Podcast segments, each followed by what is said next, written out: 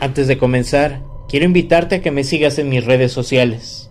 Procuro subir contenido diferente en cada una de ellas. Estoy en Facebook, Twitter, Instagram y ahora en TikTok. Te espero por allá.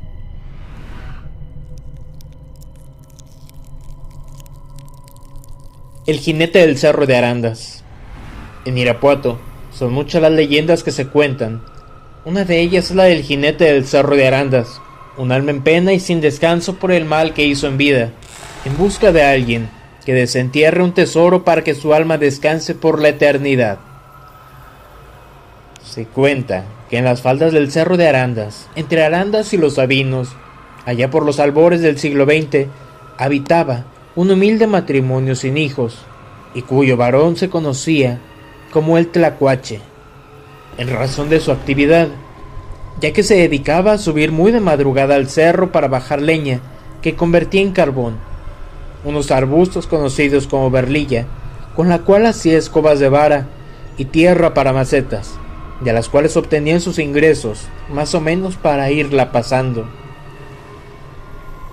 En aquellos años ni esperanzas que el tlacuache pudiera hacerse de un reloj para conocer el tiempo, así que aplicaba los conocimientos heredados de su padre y de su abuelo, como buen campesino, conocía los tiempos y sazones con solo mirar el cielo y las estrellas. Su reloj biológico lo despertaba siempre en punto de las 5 de la mañana, así que solo se levantaba, hacía del cuerpo, se tomaba su café negro, preparaba su itacate y salía con rumbo al cerro de Arandas a buscar el sustento diario. Pero esa mañana de intenso frío del mes de noviembre se despertó mucho más temprano que de costumbre, tratando de no despertar a su mujer que dormía plácidamente sin sentir al hombre cuando se levantó de la cama. Salió rápido, para no despertarla.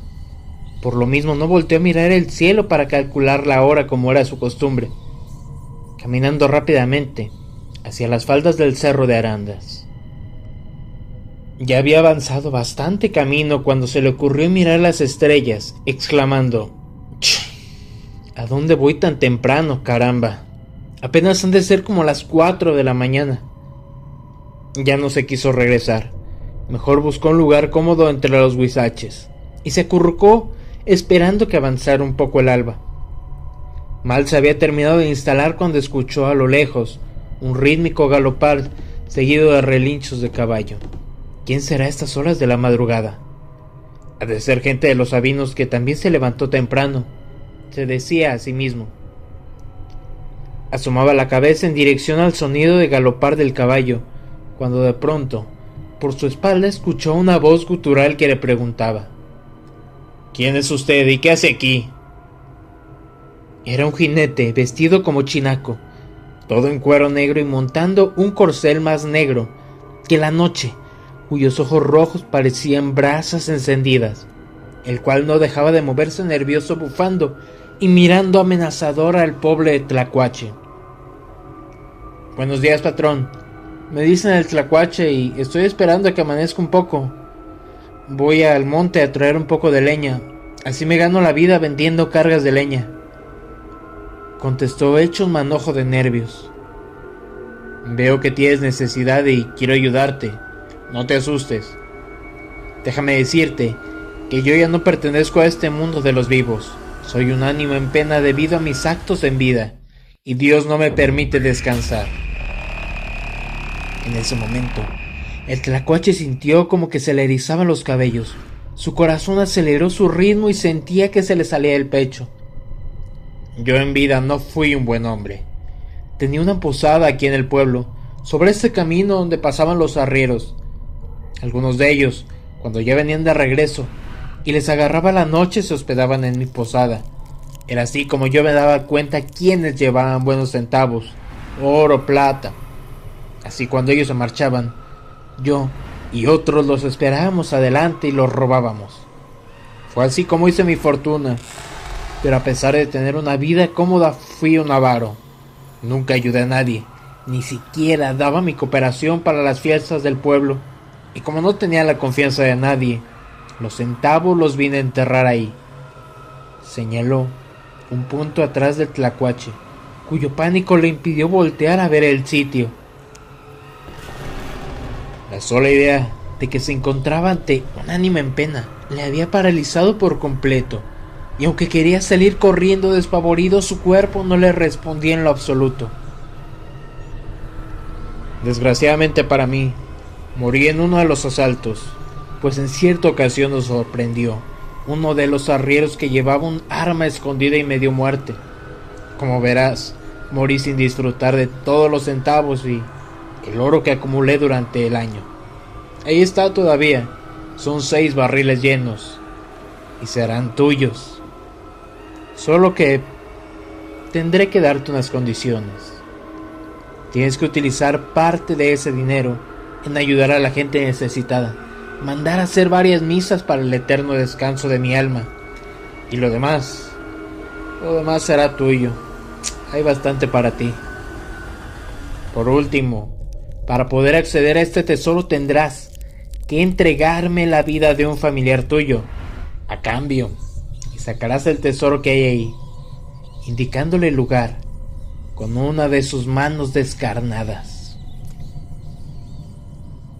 En ese momento el tlacuache miró hacia donde apuntaba el difunto, observando una pequeña flama verde azulada que salía de entre unas piedras, y cuando regresó a la vista hacia el jinete, éste había desaparecido.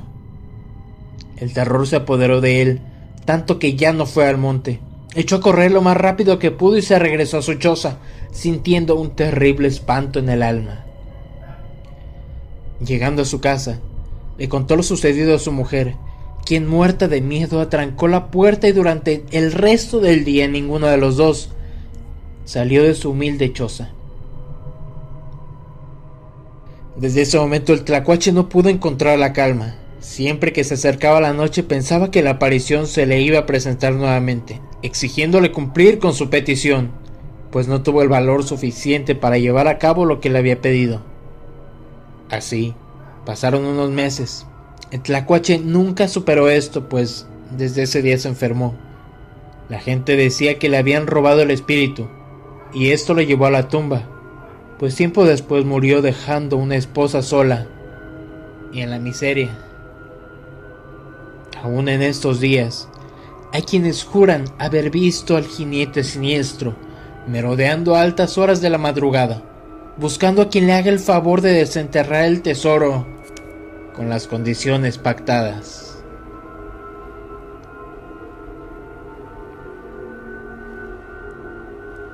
El Panteón Municipal El Panteón Municipal de Irapuato encierra un sinfín de tenebrosas historias, tumbas y leyendas que el día de hoy conoceremos gracias al panteonero Salvador Aceves Martínez. Una vez yo andaba barriendo y se escucharon niños corriendo y jugando. Me llamó mucho la atención y caminé hacia donde venían los ruidos. No encontré nada y seguí limpiando. Los ruidos volvieron y regresé, pero ahora me percaté que en las gavetas que estaban en el área, que eran de niños y angelitos, y eran sus espíritus lo que yo escuchaba. El trabajador comenta que el camposanto ha sido utilizado para maleficios, pues asegura que se han encontrado muñecos, fotografías con alfileres, costales con chivos muertos y gallinas negras sin cabeza. En años más recientes, Salvador comenta que un día una mujer de avanzada edad se le acercó y le preguntó por una tumba. Volteé para señalarle en dónde se encontraba, y al regresar la mirada en donde estaba ya no había nadie. No me explico cómo desapareció tan rápido siendo una viejita. Otra de las misteriosas historias es la del niño Mauri, quien falleció el 9 de abril de 1983. Han venido jóvenes que se encuentran tirados juguetes cerca de la tumba de Mauri. Normalmente los dejan sobre o cerca de su tumba pensando que son de él, pero son tantas personas que os han dicho lo mismo, que nosotros ahora les decimos que Mauri es un niño muy travieso y juguetón, que solamente quiere divertirse con ellos.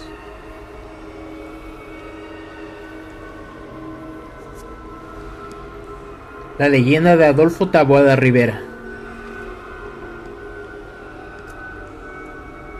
Otra de las historias que encierra este panteón municipal de la capital mundial de las fresas es la de Adolfo Taboada Rivera, un soldado que luchó en Vietnam y que hoy en día su tumba se ha vuelto popular, ya sea para llevarle regalos, flores e incluso algunas mujeres lo visitan porque dicen que él también hace milagros. El soldado Adolfo Taboada Rivera perdió la vida en Vietnam el 24 de octubre de 1965 al pisar una mina plantada por el enemigo. Sin embargo, se cuenta que el soldado ha sido visto varias veces caminando por el panteón recorriendo aquel lugar como si aún siguiera órdenes. E incluso se asegura que por las noches se le ve marchando. Favorito entre las mujeres de la ciudad, ya que también se dice que ha concedido varios milagros. Incluso, mujeres han subido a la mesa que se encuentra frente al soldado para bailar en forma de agradecimiento.